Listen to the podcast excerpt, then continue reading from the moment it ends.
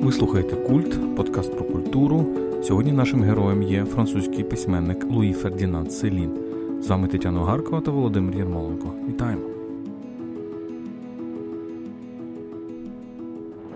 Луї Фердінанд Селін – французький письменник, винахідник тисячі нових слів та нового ритму у прозі, апокаліптик та цинік, мандрівник та медик, свідок жорстокої епохи та безжальний критик людської недосконалості. Селін прийшов в літературу у зрілому віці. Маючи за плечима досвід Першої світової війни та медичної практики, він став автором романів «Подорож на край ночі», «Смерть в кредит», а також скандальних памфлетів. Селін є винахідником унікального стилю письма. Він плете мережу перерваної оповіді та перетворює художню прозу на справжню музику. Але його мелодія невесела. Його голосом говорить жах ХХ століття. Це література, яка розповідає історію як кошмар від першої особи. Нагадуємо, що ви можете нас підтримати на Патреоні, patreon.com/kultpodcast, все латинкою. Ваша підтримка допоможе нам записувати нові випуски та розвиватися. Її розмір визначаєте ви самі. patreon.com/kultpodcast. Отже, поїхали. Сьогодні наш герой Луї Фердінанд Селін дуже незвичний письменник. От я вам раджу, нашим слухачам раджу просто піти на YouTube і подивитися, як Селін говорить. Є оці старі записи ще 50-х років. І один із цих записів, це коли журналіст до нього приходить. Ну, журналіст уже такий модерний, знаєш, такий сучасний. А Селін, мені здається, це людина якась середньовіччя. У нього такий образ людини, ну, принаймні, з 19 століття. І цей журналіст його питає, а от чим ви відрізняєтеся від інших? І Селін відповідає, що інші, насправді, нічого не роблять. А от я працюю, а інші, ті, хто навколо мене, у цьому 20 столітті, вони нічого не роблять. Ну, такий образ, самообраз. А хто для тебе, Селін? Чому він такий важливий для французько-європейської літератури? Селін – це один з найбільших парадоксів французької літератури, тому що, якщо коротко сказати, що він зробив в літературі, він, по суті, зробив революцію в прозі. Разом з Селіном завершується та епоха, яку ми називаємо умовно епохою Пруста. Тобто епоха, коли літературна мова була чимось дуже штучним, дуже мистецьким, дуже салонним. Коли приходить Селін, таке враження, що він заходить в літературу з цими брудними чоботами, так, простої людини, і починає поводитися в цій літературі, як поводиться в ній людина з вулиці. Фактично, для французької літератури Селін – це людина з вулиці. Це людина, яка не має жодної літературної афіліації, жодної літературної родословної, жодної літературного смаку, з якоїсь точки зору. І, власне, його книги він починає писати наприкінці 20-х років 20-го століття, починає видаватися в 30-х роках.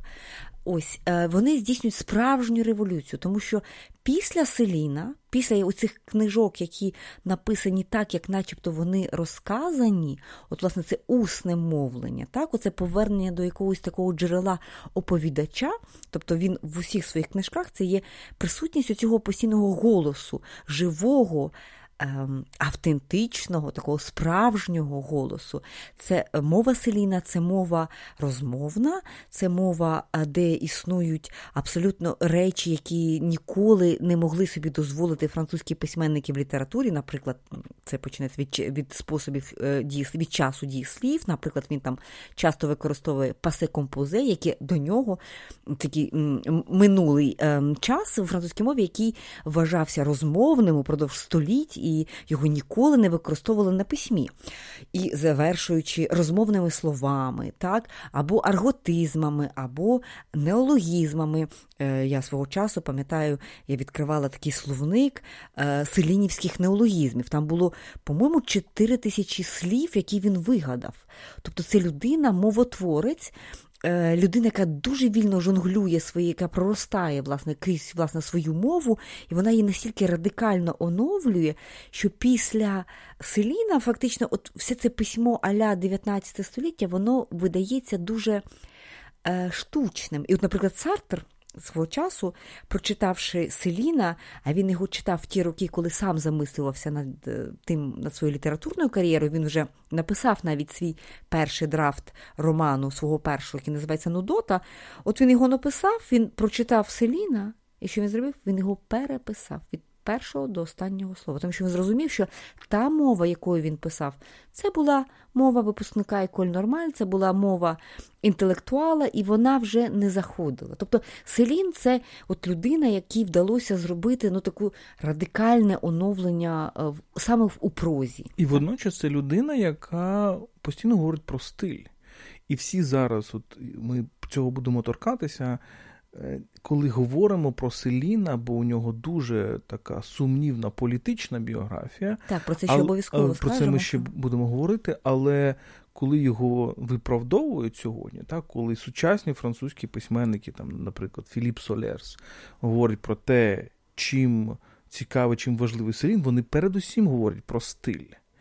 І дуже цікаво, як він теж в одній з розмов, він каже, для літератури передусім важливий стиль. Не історія, не сторі, а стиль. Тобто те, що, можливо, для сучасної літератури не таке є типовим, тому що в сучасній літературі, мені здається, більше цінується оця сторі, цінується оця історія. І сучасні письменники дуже часто навпаки, вони відходять від цього, цієї любові до стилю. Але ти говориш, що це людина, яка нібито приходить з цим буденною мовою і так далі, тобто з таким антистилем. Так? От в цьому то і парадокс, що Селін робить свій стиль фактично з антистилю, тобто протиставляючи себе усій попередній літературі надзвичайно радикально. Так? Він виробляє свій власний стиль, як його можна схарактеризувати. По-перше, це темп. Це ритм і темп. Це кожне речення, яке задає темп, який постійно пришвидшується. Це жодної паузи, жодної зробленості. Це такий ефект автентичності, ефект спонтанності, який є. Сам Селін в одному з своїх текстів пояснює це так. Тут я зацитую, навіть це дуже вразне таке самопояснення. Він пише так. «Я пишу, як можу, коли можу і де можу. Все моє життя, коли я заробляю собі на життя з віку в 12 років і без перерви, окрім років війни. Я крав години в тих, хто наймав мене. Я вкрадав час заробітку для того, щоб реалізувати мої маленькі персональні проекти. Я пишу крадькома, як я завжди жив, крадькома. В такий спосіб я вивчився, завжди забираючи години в роботи в тих, хто мене наймав. В такий спосіб я написав мої великі книги, звідки, можливо, їхній прискорений тон, який мені закидають, який вважають сфабрикованим. Але я навіть говорю в такий спосіб. Я не роблю стиль». Ось тут, як бачимо, він каже, я не роблю стиль. Оце спосіб життя крадькома. Тут треба дещо розказати про контекст, тому що Селін – це дійсно людина, яка приходить в літературу, по-перше, дуже пізно. Йому вже ближче до 40 років, коли він видає свій перший роман. Це абсолютно не літературне походження. Він є сином таких дуже дрібних буржуа, які там тримали магазини. Він, в принципі, якби не Перша світова війна, куди його мобілізували, і, в принципі, через, власне, цей травматичний досвід на війні, через, власне, дезертирство, це Перша світова війна.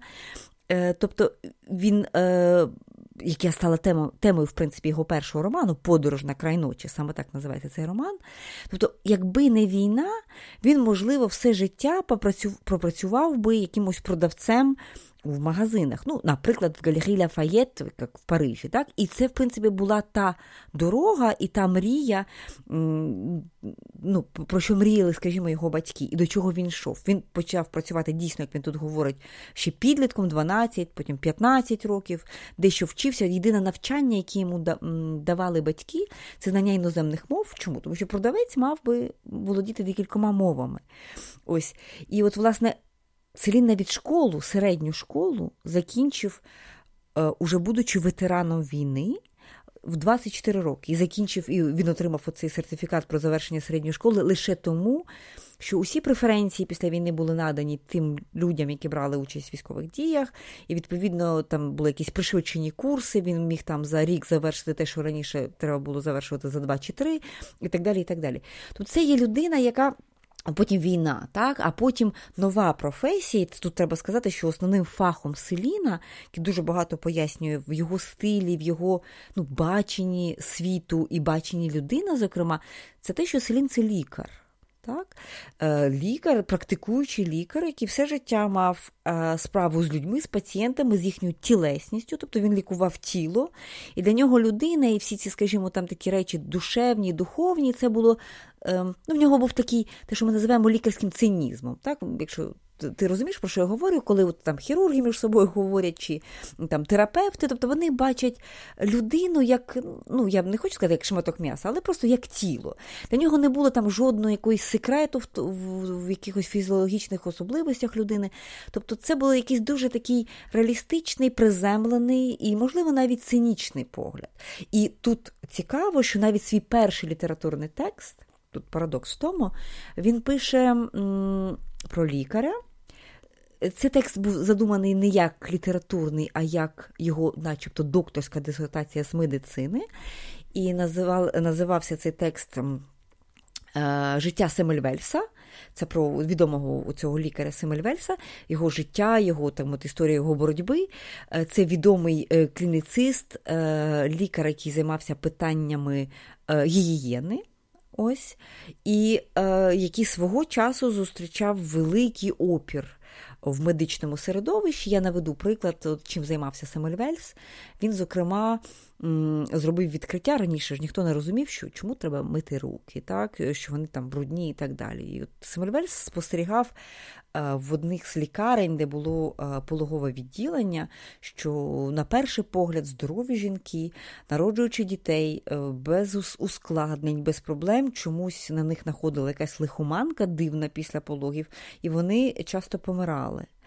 Ось, і він, Семюельвельс, був першим, хто дав цьому наукове пояснення, яке нам сьогодні здається очевидним. Проблема була в тому, що в цій лікарні було немало стажерів, які проходили практику, які спочатку, скажімо, йшли в морг і робили розтин на мертвих, так? А потім спокійно йшли в пологове відділення допомагати в пологах. І вони цими брудними руками, тоді ще ніхто не розумів про те, що треба мити руки, так? Вони торкалися жінок, так? Під час пологів, відповідно, вони заносили якусь інфекцію, і потім ці жінки, здорові і без ускладнень, вони помирали. І Семюельвельс це зробив це відкриття, і він зустрів величезний опір свого часу. І ось для Селіна це була така героїчна людина. Він про нього пише цей текст, який він захищає як дисертацію, але водночас він прагне його видати, він його таки видає, і це фактично такі белетризована біографія є цього лікаря, і це фактично його перший літературний текст. Як ми можемо пов'язати його лікарство і його письменництво? Бо ми, насправді, в історії літератури є багато, ми знаємо багато лікарів, які є письменниками, точніше письменники, які є лікарями. Можемо згадати про інших французьких письменників доби, які теж, до речі, пройшли через Першу світову. Так, ми про них уже говорили. Це сюрреалісти, це той самий Андре Бретон чи Луї Арагон, наприклад. Так. Можемо згадати про німців Альфред Дьоблін, який автор знаменитого «Берлін-Александр-Плац», який теж впускає цю розмовну мову в свій роман. Тобто ми бачимо цей 20-30-ті роки, це справді, можливо, тематика, яка приходить до різних літератур. Так, оцей розпад старого світу, можна сказати, цього аристократичного, буржуазного світу до Першої світової війни, входження цієї, в принципі, розмовної мови, цього арго. Це, можна сказати, я би сказав, що це друга революція розмовної мови, або навіть третя. Можемо говорити про те, що перша була там в епоху Ренесансу, так, коли почали писати літературу не латиною. Так? Друга – це, можлива епоха 19 століття, так? Оця народницька революція. І третя, можливо, якраз вона і відбувається в ці 20-30 роки. Але от моє питання, так? Чим ця лікарськість, так? Як вона впливає на цього Селіна? Бо я постійно бачу, як він говорить, знову ж таки, повертаючись до моєї першої метафори, що він такий, як середньовічний аристократ. Він, можливо, з таким цинізмом ставиться, насправді, до людей, до більшості людей. Він не любить плебс, і він постійно говорить, що все, що його оточує, є вульгарним. Це поняття вульгарний, він постійно цей пізніх своїх інтерв'ю, пізніх розмов він вживає. Тобто, як все ж таки медицина впливає на його стиль? Ну, мені здається, ну, дійсно, дуже правильно ти відмітив, що це оця увага, це переплетіння, скажімо так, літератури і медицини, воно є доволі типовим для початку ХХ століття. Можливо, тут ще додати Булгакова, так, записки юного врача, чому ні? Так, тобто оця медично-літературна тематика, дійсно, вона от на початку ХХ століття якось звучить. Але от є принципові відмінності. Якщо от сюрреалістів ми беремо, так, це є все-таки зацікавлення психічними механізмами, це психіатрія. Тобто, згадаємо, вони зустрічаються в лікарні Вальдеграс, вони цікавляться, власне, функціонуванням людської психіки, тому вони починають цікавитися Зігмундом Фройдом, і звідси народжується ця концепція автоматичного письма і так далі, і так далі. Це дещо таке, я би сказала, таке інтелектуально рафіноване все-таки складова у цій зв'язку медицини і літератури.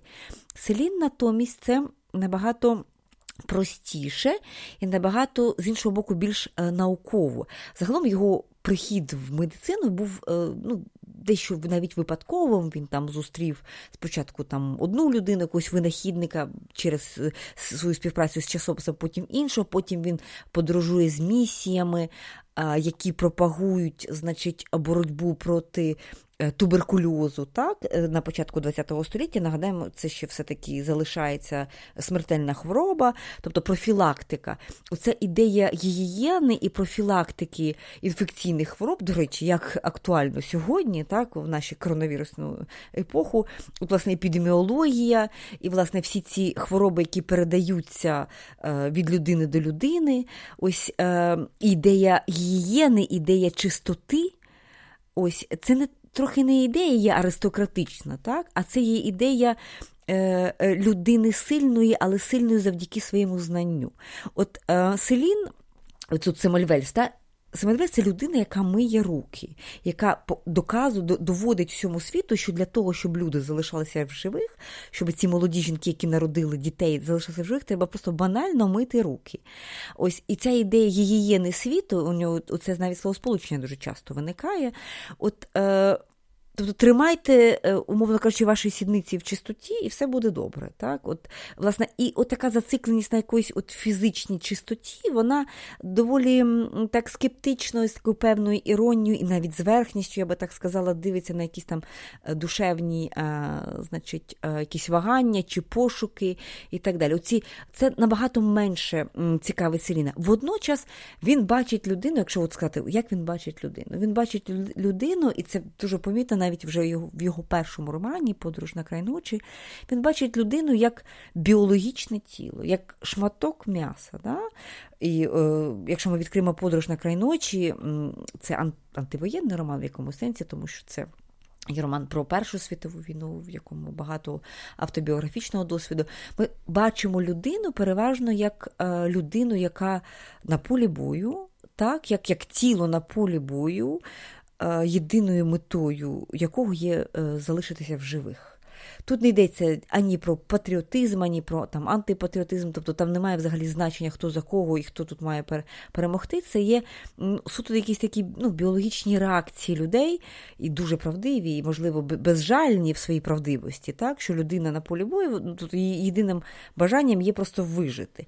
І це такий, можна сказати, такий заземлення, так? Таке цинічне заземлення з одного боку, але з іншого боку, це також, от, власне, це такий медичний безпристрасний такий, от такий прозорий такий погляд на те, чим є людина. Якщо ми порівняємо, давай поговоримо про цей роман «Подорож на край ночі», якщо ми його порівняємо з якимись іншими текстами навколо Першої світової війни, так? Всі, мабуть, знають Ремарка, так? Його Еріх Марія Ремарк, його тексти. Можна згадати, я не знаю, Сандрарса, Аполінера, який теж пройшов через війну. Можна згадати медичну революцію, в тому числі психоаналітичну революцію, яка відбувається, як психоаналіз змінюється. Так? От чим все ж таки Селін відрізняється, наприклад, від Ремарка? Тому що Ремарк, у нього теж багато такого цинізму воєнного, так? Там зовсім немає романтики, але все ж таки оці цінності, дружби, гуманізму вони простежуються. А у Селіна? У Селіна от таке враження, що це є світ апокаліптичний, де немає, в принципі, жодної надії. І війна, насправді, це є лише один з образів у цій безвиході. Тому що навіть якщо ми беремо от лише цей роман, ми бачимо там три різних хронотопи, да? Тобто три різних образи світу. По-перше, це оці траншеї Першої світової, тобто там, де головний герой Бардамю, в принципі, дезертує і, власне, описує, власне, цей світ як світ виживання, так? Де оці тіла, які тремтять, це, в принципі, тіла приречені на смерть, які якимось дивом, деякі з них їм вдається уникнути у цієї загальної якоїсь участі. Другий хронотоп – це історія африканська, історія пов'язана з Африкою, яка, до речі, також має автобіографічне походження, тому що після Першої світової війни Селін подорожує в Африку, він наймається за контрактом для того, щоб працювати на цих тропічних плантаціях. От, і фактично на цих плантаціях, що він бачить? Він там недовго пробув, насправді, сам в його власному досвіді, тому що він захворів і був змушений повернутися на континент. Це такий референс може бути до Рембо, наприклад, та? Або до Джозефа Конрада, так? І їхній африканський досвід. Та, ні, але і Конрад, і Рембо – це є аристократи, тобто Рембо працює негоціантом, тобто авантюристом, так? А Селін, він їде туди просто різноробочим, людиною, яка там зрізає ці тростини, значить, на плантаціях. Це абсолютно така низькооплачувана праця. І те, що він бачить в Африці, те, що він описує, власне, в цьому романі, це теж оці тіла, які тремтять від голоду, які продають себе, свою працю за там 2 франки, умовно кажучи, як він їх називає, мученики за 22 франки на день, так, власне, які продають свою працю, яка, в принципі, близька до рабської. І далі ми бачимо, в цьому ж романі, вже щоб завершити, бачимо Америку, значить, теж автобіографічний досвід. Селін подорожує до Сполучених Штатів Америки, і от його герой теж, це фордівські заводи, тобто заводи з виготовлення автомобілів, і теж ця механізована праця людей, так, і оці теж робітники, які теж тремтять, теж бояться, теж тримаються за цю роботу.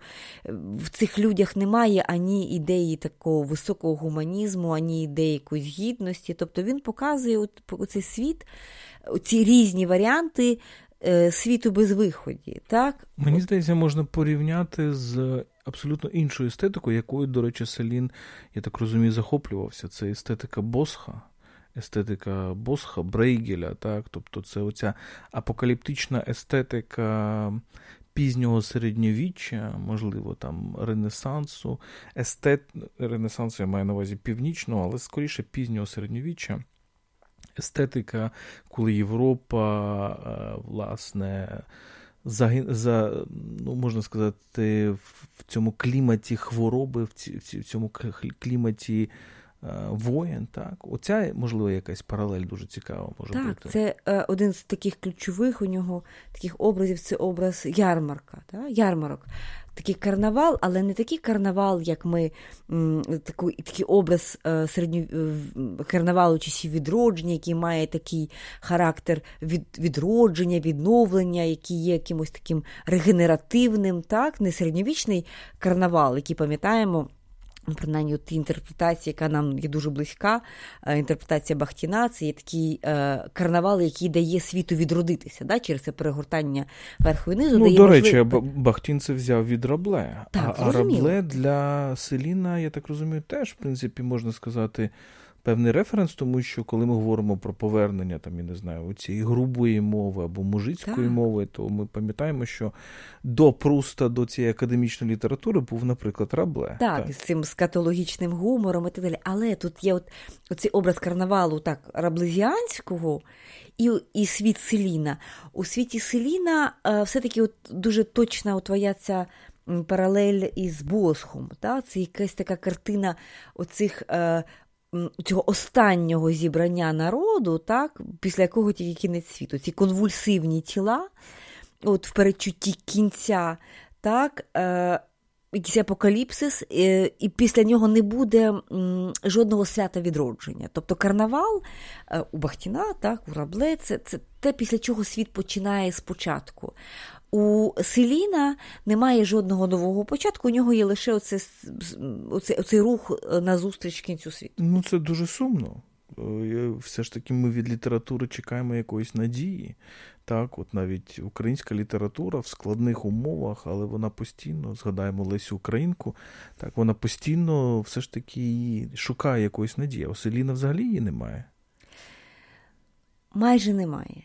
Майже немає. Є дещо якась певна така прихована людськість, людяність і гуманізм, дуже добре такий закамуфльований, зашифрований під цією маскою цинізму. От якась така лікарська така, усе-таки, попри все, якась така ніжність до людей, з розумінням того, що усі вони є обмеженими і приреченими, от трошки від цього є, але надії особливо немає, і взагалом Селін – це от фактично письменник зла, та, зла з великої літери. Ми пам'ятаємо, що тема зла, вона і фантастично важливою в 19 столітті, пам'ятаємо, власне, скажімо, як вона була представлена у Бодлера свого часу, так? «Квіти зла», так? Якийсь такий піднесений, такий складний образ цього зла, так? Або там пізніше. А тут у Селіна оце зло, воно є абсолютно неуникним, воно є вписаним, так би мовити, в цей світ. І він, в принципі, і говорить, що єдиною причиною створювати літературу – це розповідати, ну, якусь правду, істину. А це правда, істина – це позбавлення будь-яких ілюзій. Для Селіна надія і там будь-які там голосні якісь такі слова – це ілюзії. Так? Тобто він завжди от займає таку позицію людини без ілюзій. З ним важко сперечатися. Ну, мабуть, ми всі знаємо таких людей, подеколи маємо такі розмови. Є люди, з якими важко говорити, тому що вони завжди займають таку песимістичну якусь таку позицію. І завжди на їхньому фоні люди, які пропонують якісь конструктивні речі, виглядають якось трошки... Ну, але водночас він дуже не любить сучасність. Так? Він розповідає, як він... Там, читає газету «Ле Фігаро» тільки для того, щоб читати, насправді, некрологи, і знущається з цієї сучасної журналістики, ну, журналістики, умовно кажучи, 50-х років, яка для Селіна занадто однозначна. Тобто вона чітко розповідає, що кому робити, що кому треба робити, що є правда, що є неправда. Ну, звичайно, цей клімат 50-х років, коли, в принципі, Селін зацькований. Ми про це ще будемо говорити, так?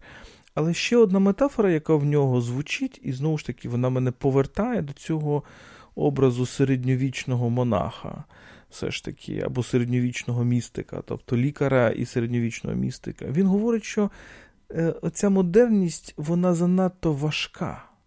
Він постійно говорить про оцю метафору «пуа», тобто ваги, ця гравітація, так, яка притискає людей до землі, до якихось земних бажань і так далі. Так? Люди люх, як він каже, вони всі дуже важкі, їхні ідеї дуже важкі і так далі. Натомість він шукає цієї легкості. І тут, мені здається, паралель з Ницше напрошується.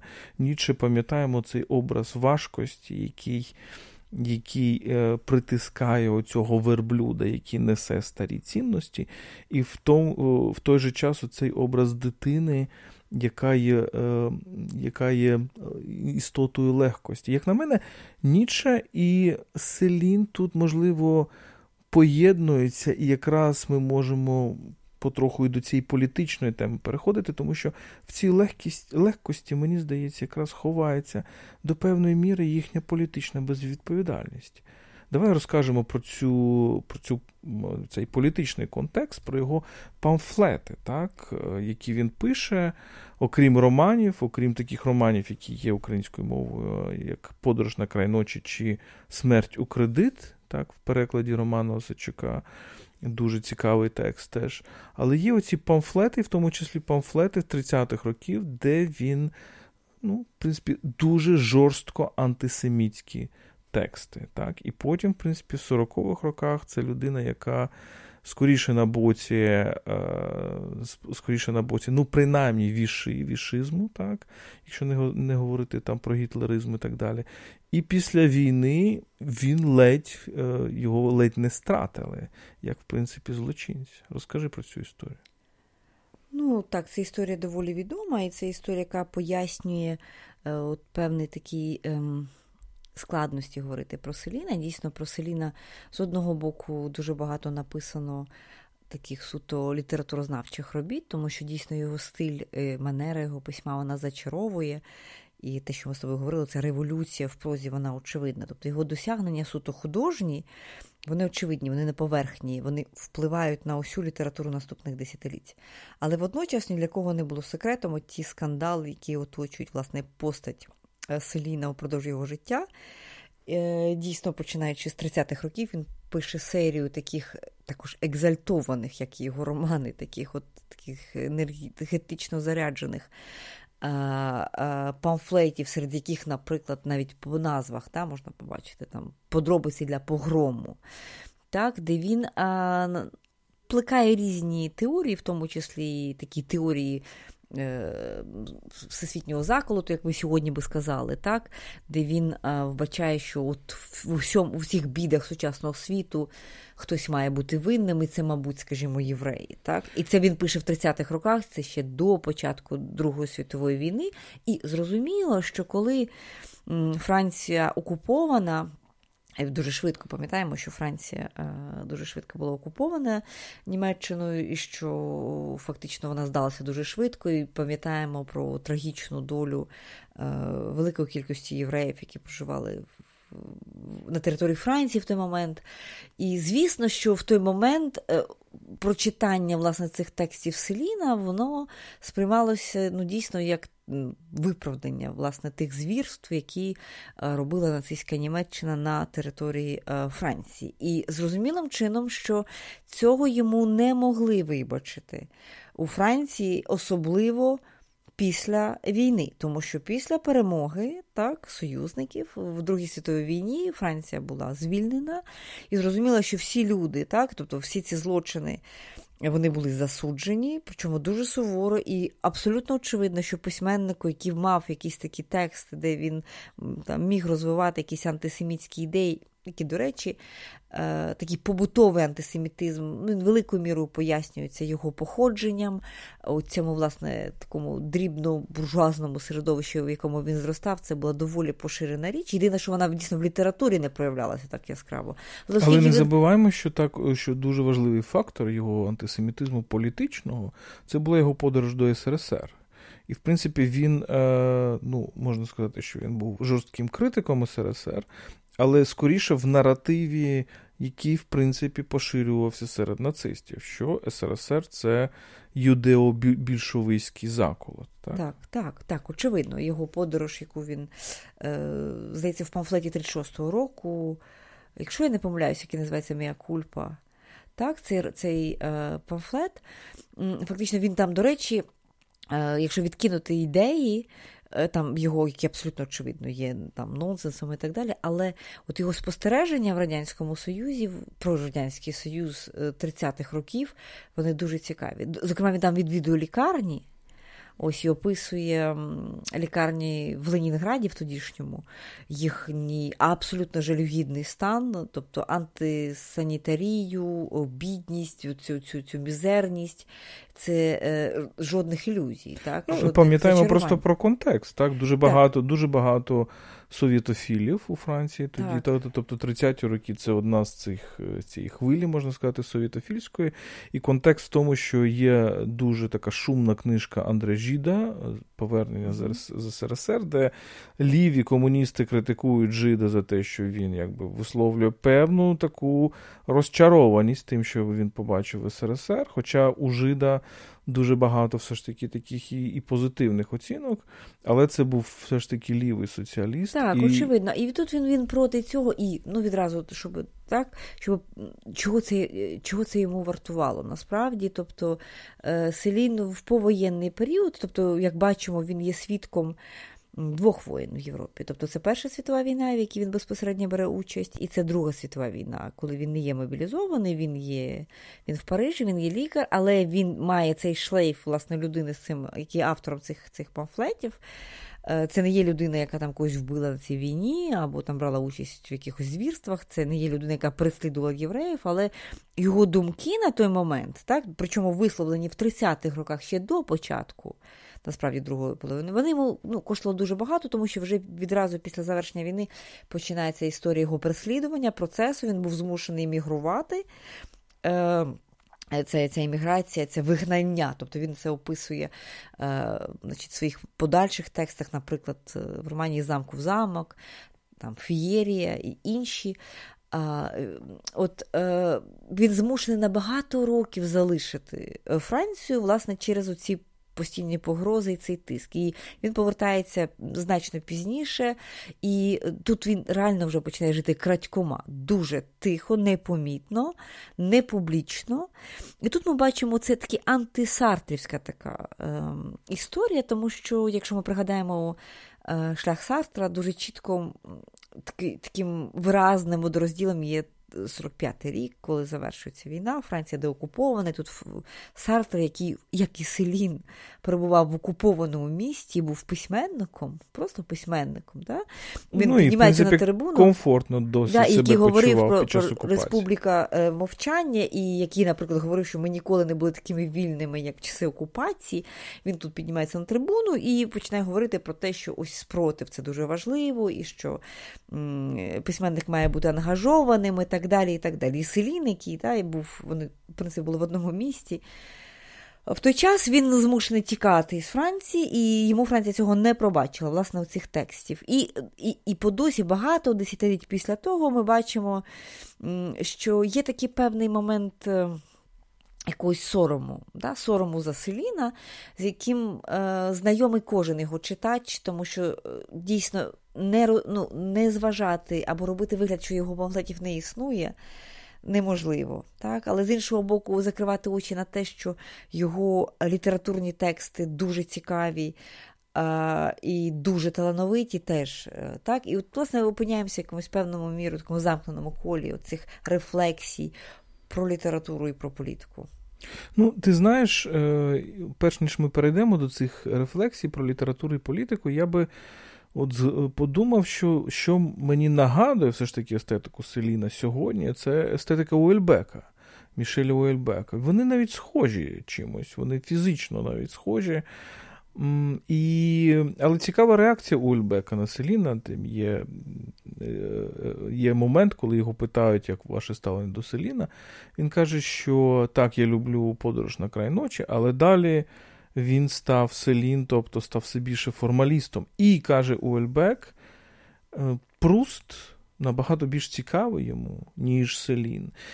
І тут, мені здається, дуже якийсь великий парадокс, тому що Пруст, ти кажеш, що Селін прийшов і якби зніс оцей спадок Пруста. І до певної міри можемо сказати, що Уельбек скоріше рухається в цьому фарватері Селіна з цим його песимізмом, з цим його теж цією думкою, що світ лежить у злі. Ми про це ще поговоримо. Мені здається, я не знаю, в мене є відчуття якоїсь фальші, такої типово французької фальші в цьому песимізмі, так? В цьому захопленні темою зла, наприклад, яка поєднує Селіна і Уельбека, яка робить в цьому світі, так би мовити, які так звернені до майбутнього, в якому є оце виробництво надії, виробництво якоїсь постійної спокуси, робить таку позерство, певне. Інший екстрім. Тобі не здається? Мені видається, що все-таки забагато речей розділяють Уельбека і Селіна. Все-таки Уельбек, попри все, він все-таки є письменником концептуальним. Ми бачимо певні концепти, а у Селіна, для того, щоб видобути якусь ідею, метафора Селіна – це потік. Тобто ми починаємо, коли ми читаємо Селіна, ми таке враження, що ми входимо в якусь певну річку, зупинити яку неможливо. І насправді, подеколи виникає таке враження, якщо його читати, а він написав багато прозових текстів, ми говоримо більше сьогодні про «Подорож на край ночі», але це «Смерть в кредит» і багато інших, таке враження, що це один той самий текст. Тобто це така велика ріка, яка нас кудись несе, і нас насправді не так важливо концепти, ідеї, сюжети, як, власне, цей ритм, про який ми говорили на початку, цей ритм, ця інтонація, і цей потік дедалі більше пришвидшується. Якщо подивитися навіть суто візуально, не читаючи тексти Селіна, просто погортати його романи, що буде помітно, що з кожною новою книгою у нього дедалі більш дірявим стає його текст. Тобто в останніх його прозових текстах взагалі там більше цих трьох крапок, які розділяють слова, ніж самого тексту. Таке враження, що оці паузи, ці пропуски, трохи як у Маларме, оці «Кидок жеребу ніколи не скасує випадку», там, де оці пробіли між словами мають не менше значення, ніж самі слова, ось щось подібне видно у Селіна, тому що він дедалі більше не договорює своїх фраз, не договорює своїх речень, ставить три крапки. Спочатку це три крапки між двома реченнями, потім це між двома частинами одного, там, скажімо, складно-підрядного речення, а потім поміж підметами, присудками і так далі. Тобто це є певні оці така інтонація, ця пунктуація взагалі, яка є абсолютно контроверсійною, яка є супроти всіх правил, ось і воно таки залишає враження якоїсь такої, не позерства якраз, а якраз такої дуже такої радикальної справжності, якоїсь автентичності, так? І Селін не пише так, що він не може подобатися насправді. Тобто його метою не є подобатися, так? Але є скоріше оце викликати от якісь такі відчуття. От мені здається, що в Селіні набагато більше безкомпромісності і правдивості, аніж оцього там сучасного позерства і прагнення вразити, там, зацікавити власним там, песимізмом і так далі. Мені видається, що от в Селіні, і це випливає і з його способу життя, і з його способу письма. До речі, тут треба сказати насправді, що великим літературним успіхом користувався лише його перший роман «Подорож на край ночі». Він був, до речі, історія цікава, давай її розкажемо. Він її надсилав, коли він закінчив цей роман, він його надсилав декільком видавцям, і, звісно, він його надсилав в Галімар. Галімар на той момент, і так і зараз залишається, найбільше, найкраще літературне видавництво у Франції, в Парижі. І Галімар йому відмовив.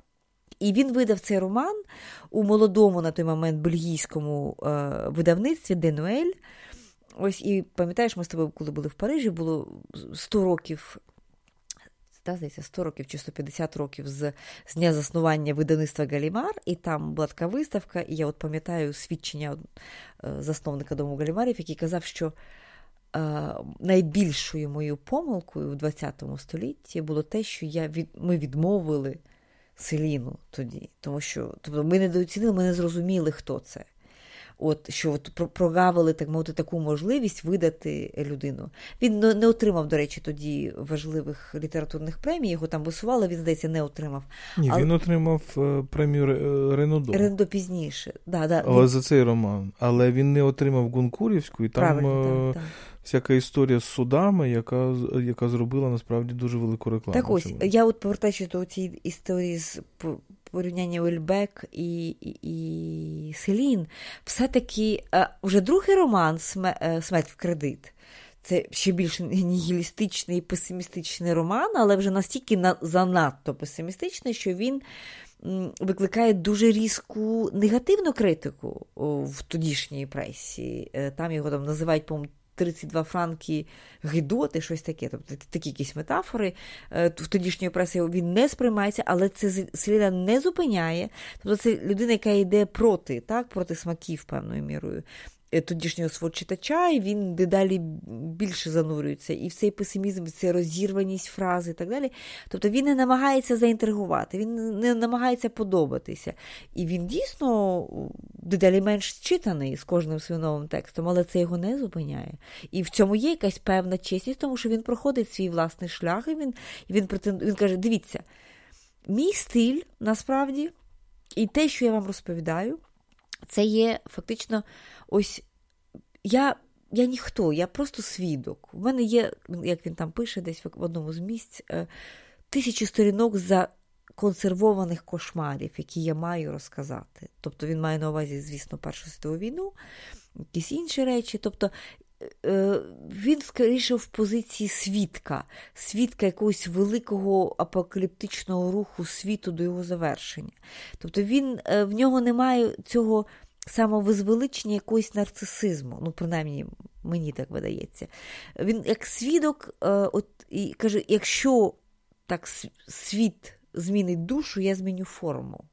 Так, я буду писати правильною гармонійною формою, я буду писати правильні речення, але оскільки світ летить так, у прірву, то, відповідно, мої тексти будуть такими і є такими. Ви слухали «Культ», подкаст про культуру. Не тікайте, не підписавшись на наш подкаст на Фейсбуку, SoundCloud чи Google Podcast. Ви також можете стати нашим патроном на patreon.com/kultpodcast. Розмір щомісячного внеску визначаєте ви самі. Наші патрони отримують бонусний контент, годинну розмову замість 45 хвилин і бонусні випуски. patreon.com/kultpodcast. Тож, до зустрічі на культових темах.